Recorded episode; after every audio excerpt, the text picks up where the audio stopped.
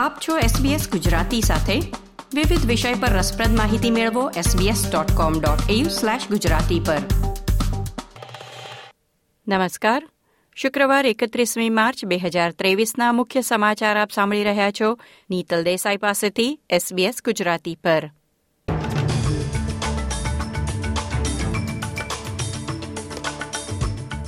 આજના મુખ્ય સમાચાર. ઓસ્ટ્રેલિયાની ફેડરલ કોર્ટમાં ચીફ જસ્ટિસ તરીકે પ્રથમવાર મહિલા ન્યાયાધીશની નિમણૂક. ઓછી આવક મેળવતા કર્મચારીઓનું વેતન વધારવાની યોજનાને કેન્દ્ર સરકારનું સમર્થન. મેલબર્નમાં પ્રથમ વખત એફ ટુ રેસનું આયોજન બે ભારતીય ડ્રાઈવર્સ રેસમાં ભાગ લેશે.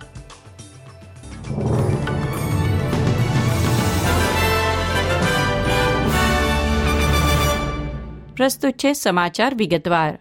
ઓસ્ટ્રેલિયાની ફેડરલ કોર્ટમાં ચીફ જસ્ટિસ તરીકે પ્રથમવાર મહિલા ન્યાયાધીશની નિમણૂક કરવામાં આવી છે.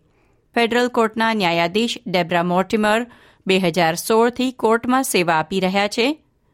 તે ઓગણીસો છોતેરમાં કોર્ટની સ્થાપના પછી આ પદ સંભાળનાર પાંચમા ચીફ જસ્ટિસ હશે, તેમજ આ પદ પર પ્રથમ મહિલા પણ હશે. બે હજાર તેરથી ચીફ જસ્ટિસ તરીકે સેવા આપી રહેલા જેમ્સ ઓલ્સોપની નિવૃત્તિને પગલે શ્રી મોર્ટિમરની નિમણૂક કરવામાં આવી છે. એટર્ની જનરલ ડ્રેફર્સે પત્રકારોને સંબોધતા કહ્યું હતું કે પ્રથમ મહિલા ન્યાયાધીશ તરીકે જજ મોર્ટિમરની નિમણૂક સંપૂર્ણ રીતે મેરિટ આધારિત છે. ફેર વર્ક કમિશને પહેલી જુલાઈથી અમલમાં આવનાર નવા લઘુત્તમ વેતન દરો નક્કી કરવા તેની વાર્ષિક વેતન સમીક્ષા શરૂ કરી છે. કર્મચારી યુનિયને સાત ટકા પગાર વધારાની ભલામણ કરી છે, જ્યારે Australian Chamber of Commerce and Industry ચાર ટકા વેતન વધારો સ્વીકારવા તૈયાર છે. જે વાર્ષિક વેતન સમીક્ષામાં ઉદ્યોગ જૂથો તરફથી અત્યાર સુધીની સૌથી ઊંચી ઓફર છે. લેબર પક્ષે કેન્દ્રની ચૂંટણી અગાઉ લઘુત્તમ વેતન દરવાળા કામદારો માટે પગાર વધારવાનું વચન આપ્યું હતું તે અંતર્ગત આજે વડાપ્રધાને કહ્યું છે કે કેટલો પગાર વધારો યોગ્ય છે તેનો કોઈ ચોક્કસ આંકડો સરકાર રજૂ નહીં કરે, પરંતુ વધતી મોંઘવારી સાથે વેતનમાં વધારાને સમર્થન આપે છે. વેતન વધારા વિશે ફેરવર્ક કમિશનનો અંતિમ નિર્ણય જૂન મહિનામાં જાહેર થશે. ઓસ્ટ્રેલિયાની કોર્ટના સીમાચિહ્નરૂપ ચુકાદા હેઠળ નોકરીદાતાઓને કામદારોને રોસ્ટર કરતા પહેલા તેઓ જાહેર રજા પર કામ કરવા માંગે છે કે કેમ તે પૂછવાની ફરજ પડશે. દરેક વ્યવસાયના કર્મચારીઓના કોન્ટ્રાક્ટ અલગ અલગ પ્રકારના હોય છે, પરંતુ આ ચુકાદો દરેક પ્રકારના કોન્ટ્રાક્ટ અને એગ્રીમેન્ટને આવરી લેશે અને દેશના તમામ કાર્યસ્થળો પર લાગુ થશે. ફેડરલ કોર્ટે ચુકાદો આપ્યો છે કે ખાણકામની વિશાળ કંપની બીએચપીએ તેના કર્મચારીઓને ક્રિસમસ અને બોક્સિંગ ડે પર કામ કરવાની ફરજ પાડીને ફેર વર્ક એક્ટનો ભંગ કર્યો છે. આગામી શિયાળામાં કોવિડ નાઇન્ટીનની નવી લહેરની શક્યતા છે. ઓસ્ટ્રેલિયાના વિવિધ રાજ્યોમાં કોવિડ નાઇન્ટીનના હાલ નોંધાઈ રહેલા કેસ પર એક નજર નાખીએ તો છેલ્લા અઠવાડિયામાં ન્યૂ સાઉથ વેલ્સમાં કોવિડના કુલ નવ હજારથી વધુ કેસ નોંધાયા છે, જ્યારે આઠસો એક્યાશી દર્દીઓ હોસ્પિટલમાં સારવાર હેઠળ છે અને રાજ્યમાં એક અઠવાડિયામાં પચીસ દર્દીઓના કોવિડથી મૃત્યુ થયા છે.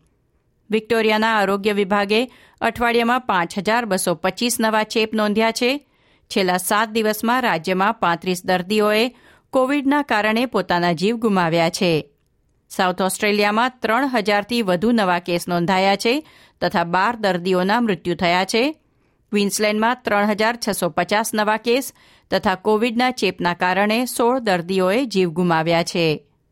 દેશના ચીફ મેડિકલ ઓફિસર પોલ કેલીએ લોકોને આ વર્ષે બહાર પાડવામાં આવેલ બુસ્ટર રસી લેવાની અપીલ કરી છે.